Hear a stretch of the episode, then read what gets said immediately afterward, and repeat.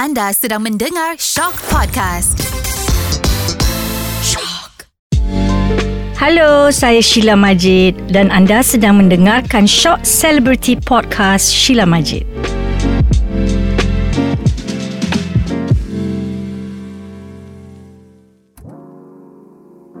Halo, saya Sheila Majid. Selamat kembali kepada Short Celebrity Podcast Sheila Majid yang terakhir.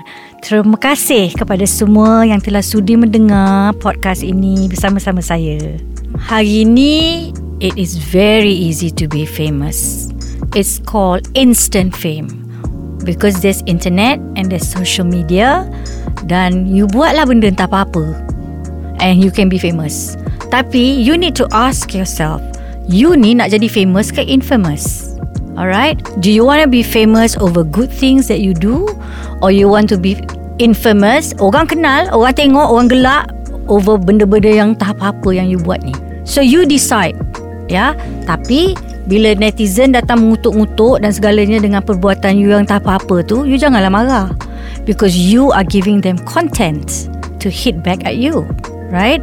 And it is not really that easy uh, to actually handle fame. A lot of people think, oh, it's so great to be famous. You know, people out there know who I am. When I go out, people look at me. But you must understand, today with social media, also you are giving them a free hand to bantai you. And that is something that you would have to deal with you need to be ready yeah to be in this industry especially the entertainment industry not only do you have to be physically strong like i said you know because of your unearthly hours you know uh, but you must be mentally strong so the question here you're asking me is macam mana saya deal dengan gosip dan bebas dari kontroversi nak bebas dari kontroversi kalau kita ni orang dah kenal bila dekat luar tu behave yourself lah. If you don't want people to talk about you. And you cannot say that, oh, this is my private time. Yes, you can say that kalau orang nak bergambar dengan you and you're with your family and you don't want to take photo, you can say minta maaf lah. This is my private time with my family. People will understand. Tapi kalau you dah dekat public area tu and cakap kuat-kuat, terjerit-jerit dengan misbehaving and all that, of course people are going to talk about you. And that is the risk that you have to take. Cuba bayangkan, kalau saya pergi mall, lepas tu saya tiba-tiba bergaduh lah dengan seseorang. Either I can deal with it in a more dignified manner, quietly, and nobody notice, or I can also terjerit-jerit dekat situ. And then, when people see my face, they are going to go home and tell the people at home, eh, tadi dekat mall tu Sheila Majid terjerit-jerit. And when they tell their people at home, people at home know who Sheila Majid is. Lepas tu, cerita tu akan berjangkit dan berjangkit. Unless I am just an Amina binti Ali, terjerit-jerit dekat mall tu, no one's gonna bother this person balik rumah pun dia cakap ke rumah dia alah tadi kan ada perempuan ni terjerit and it ends there. But unfortunately for us yang muka orang kenal ni the story is going to carry on. So you need to know how do you respond to all these kind of things. When people give you bad comments The most important thing is how do you respond? Are you going to layan this negative comment? If you ask me, why should you layan? Who is this person yang komen ni? Apakah dia seorang yang dah berjaya dalam hidup dia untuk dia komen you? Because he could be a 12-year-old boy. And there you are trying to justify yourself over this 12-year-old boy and then it becomes a big fight on the social media. Jangan layan. This is how you handle social media today. And if you ask me, kenapa saya tak banyak gosip? Kerana saya ni bukan jenis suku yang sensasi pun. You know, I am the sort that just do my thing and do my work properly. You know, because this is what I'm selling, my voice. I'm not selling anything else. Dan kalau kita pun jenis yang suka menunjuk-nunjuk sangat dalam social media, you know, you be prepared because even in Islam, dia kata kalau kita bahagia sangat pun kita jangan tunjuk orang. Ya dan kalau kita ada barang baru ke apa kita jangan tunjuk orang. Sebab apa? Ini akan mencetuskan perasaan yang kurang senang. Dan mungkin orang susah lah. Orang tengah susah sekarang ni. Yang kita ni nak nunjuk-nunjuk ni pasal apa? Obviously people are going to say hey you know they are upset. So try to lessen all that. Unless you have a private account that is only between you and your friends that understand this, that's fine. Tapi kita ni public figure, account kita public and semua akan tengok. So be very careful of what you post. Number one, be very careful of how you behave. Sebab kita orang Melayu. Kita orang Islam, semodern-modern pun, kita ada batasan on how we should behave. If in future you want to actually go into politics or go into, you know, some avenue that you need to have a good reputation. Now, all this social media that you're posting today is going to play a part because people are going to correct and that's when they're going to show what you did in your past. So, dalam Islam pun, character is very important. It's not so much about the rituals. Huh? Yeah, you can actually pray five times a day, mengaji, you can hafal and all that. But how are you with people? Are you rude? Do you look down at people? Cara kita bercakap, approach kita tu macam mana? Kalau nak tegur orang pun, mesti berhemah. Ada cara dia. If you want to tegur somebody, you can DM the person, not on a public domain. Apa matlamat you? Most importantly is niat. When you're doing something, apa the intention tu? Macam saya nyanyi cari rezeki. Bapak saya pun tahu. I don't really care about all these other side things that comes around it. In fact, actually, banyak orang mengatakan music itu sebenarnya tak elok. But I want to question you on the context of music alone. Where is it tak elok? Perhaps music is associated with things that are dark. But if you take music, the context of music out of all those, music is not bad. Music actually you can use it as a vehicle to actually send messages, good positive messages to the youth because the youth love music and that is one way for us to actually pujuk dia orang untuk mendengar message-message yang positif yang membina. Dan yeah, there are all kinds of music but you choose lah you nak dengar music apa.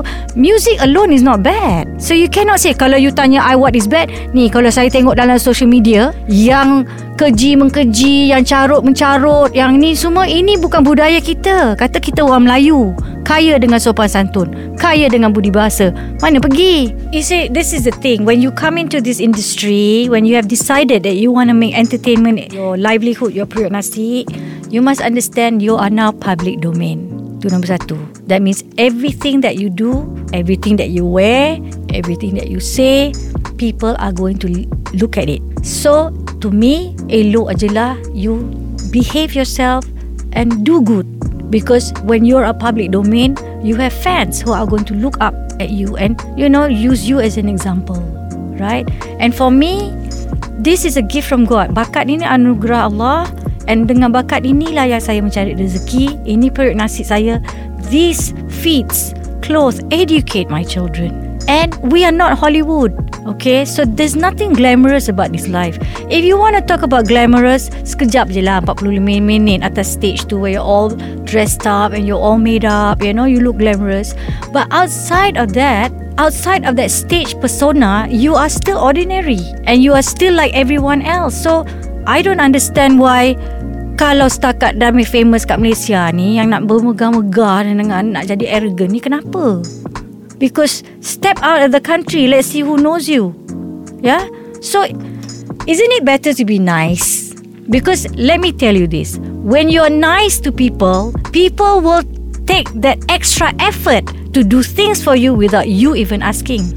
Yes, I understand.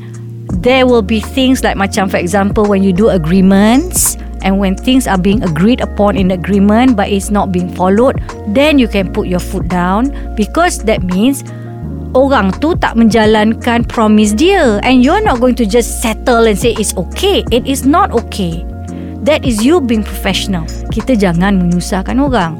Tetapi kita pun tak boleh lah bagi orang take us for granted. But the bottom line is be nice to people there's nothing you don't lose anything by being nice but don't let people take advantage of you that's it This is my advice to the younger generation. Most importantly is remember when somebody wants to sign you up means they can make money out of you. Don't think they're doing you a favor. So it has to be a win-win situation. Look at your contract. Don't just simply sign. Even if they say, "Oh, it's a standard contract, sign now." No. It's a standard contract on whose behalf? Yours or theirs?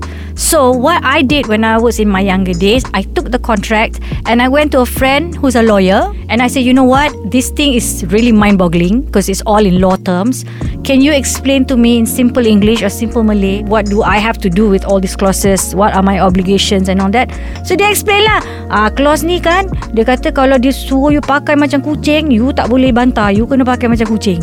So then you say, oh no, I don't want that. Then you rephrase the clause in accordance to what will be a win-win situation. That is what a contract is all about because once you've signed it, kalau benda tu tujuh tahun, tujuh tahun lagi pakai baju kucing tu. You know, so you really need to take care of your yourself and your rights because trust me guys, nobody is going to take care of your well-being but yourself. That's the harsh truth. Banyak orang bertanya kepada saya macam mana saya handle fame. Um, bagi kami orang-orang lama ni sebenarnya you know the fame comes to us gradually. As in we had time to deal with it. Like for example, we started off from kindergarten. And then bila kita start kindergarten tu, kita buat mistake and all that, orang masih boleh maafkan. Then we went on primary school and then secondary school. And as we go up a tier, kita akan cuba memperbaiki kelemahan yang kita ada, you know. And when you reach my tier today, sebenarnya orang yang kritik saya ke, gosip saya ke, saya tengok juga dia orang tu siapa. Kalau mereka tu orang yang dah berjaya dalam hidup dia, saya akan lihat kritikan dia because maybe betul lah apa yang dia cakap tu mungkin saya boleh memperbaiki diri. Tapi kalau kritik tu datang daripada orang yang saya tak kenal, tak siapa ni, saya tak ambil peduli because to me it's like why should I bother? Because at the end of the day who are they? They don't pay my bills. So hari ni saya lihat banyak budak muda after getting their fame. Yeah it's instant fame. It's social media fame But yet when they get a lot of followers and they get a lot of people looking up to them, dia orang macam rasa macam culture shock. It's like macam oh my god, you know, everywhere I go people want to take photo, people want to ni. So they didn't have that tahap yang kita melalui iaitu we went through stages like sampai kita reach PhD so we can handle anything that comes our way. So for all you instant fame people, you know, like that lah, you know, you got to really know to differentiate and dissect and separate. Firstly, focus. If you are famous, what are you famous for? Ask yourself. And if you're famous for talent, your talent, work on that talent. Forget about all these people yang bercakap yang konon nak bagi dia orang punya two cents worth of opinion dan segalanya. Unless they are in the music industry jugalah, then you know they are, they know what they're talking about. Kalau setakat netizen-netizen biasa ni, tak payahlah kita nak terlalu, apa orang kata, ambil serius sangat tentang kritikan mereka kerana you know to me is it's just a waste of time because you might as well use that time to actually uh, memperbaiki diri anda. Just don't let it get into your head lah this fame thing. Yeah because we actually are working in a very high profile job. And when i speak about high profile job i'm talking about all high profile job You know, you can be wakil rakyat or you can be a celebrity. You know, you cannot get into your head. You need to focus. Why are you up there? How did you get up there? Because of what? And then work on that. Focus on that instead of all this backlash from the netizens lah. But like I said, you have to be very strong mentally and physically to be in this industry because you akan cepat putus asa lah you know when you have all these people giving their two cents of comments and and their opinions about you. But you got to know yourself apa dia cakap tu apakah benar atau tidak. Kalau tak benar pedulikan. The most important thing is as long as God knows what you're doing and you're doing good work as long as your parents know as long as your husband wife your family knows what you're all about then biar pilah yang mereka nak bercakap pasal you tu Sebenarnya kan saya tak pernah terfikir pasal apa-apa legacy yang nak ditinggalkan. Cuma saya harap ya dengan adanya saya di dalam industri hiburan ini ia akan memberi perangsang kepada anak-anak muda untuk memberi sesuatu yang terbaik dengan apa-apa juga yang anda lakukan. Especially like dalam bidang muzik ni macam saya katakan kalau kita nak buat sesuatu tu make sure it's of, of quality of good quality. Kerana dengan quality produk kita itu atau lagu-lagu kita itu akan tahan lama. Dan juga again being famous doesn't mean you need to be arrogant. Yeah so i do hope that you know once i'm no longer in this world people will remember me as a good person and also giving good music with good messages. And i hope in future yeah if we work towards that, insyaAllah, this industry music akan mendapat kehormatan. It will get the respect that it deserves. Because like I said today, people don't look at music as art. They look at music as just entertainment semata-mata. So people don't take it seriously. But trust me, It is through things like this. Seni is the one that actually depicts what our heritage is about. Music ni sebenarnya memberitahu identiti kita sebagai orang Melayu, sebagai orang India atau orang Cina atau sebagainya. It's always through culture dan kita harus menitik beratkan tentang culture. Macam hari ni saya tengok mana pergi Boria, mana pergi DK Barat, mana pergi tu dia kita punya national heritage in our culture. Sebab sekarang ni anak muda lebih tertarik kepada perkara-perkara yang luar daripada apa yang kita ada. Mungkin kita tidak mempromosinya dengan baik dan mungkin kita tidak menitik beratkan patriotism di dalam hati anak-anak kita hari ini untuk mereka lebih menghormati dan menghargai nilai-nilai dan juga warisan yang kita ada. And to all my fans out there, what can I say? I love you guys. I have the best fans in the world. Terima kasih kerana telah meletakkan saya di dalam arena seni suara ini untuk sekian lama and insyaAllah in 2025 I will be celebrating my 40th year in music and hopefully I will get to meet all of you in one big gigantic concert insyaAllah. See you all then. Take care.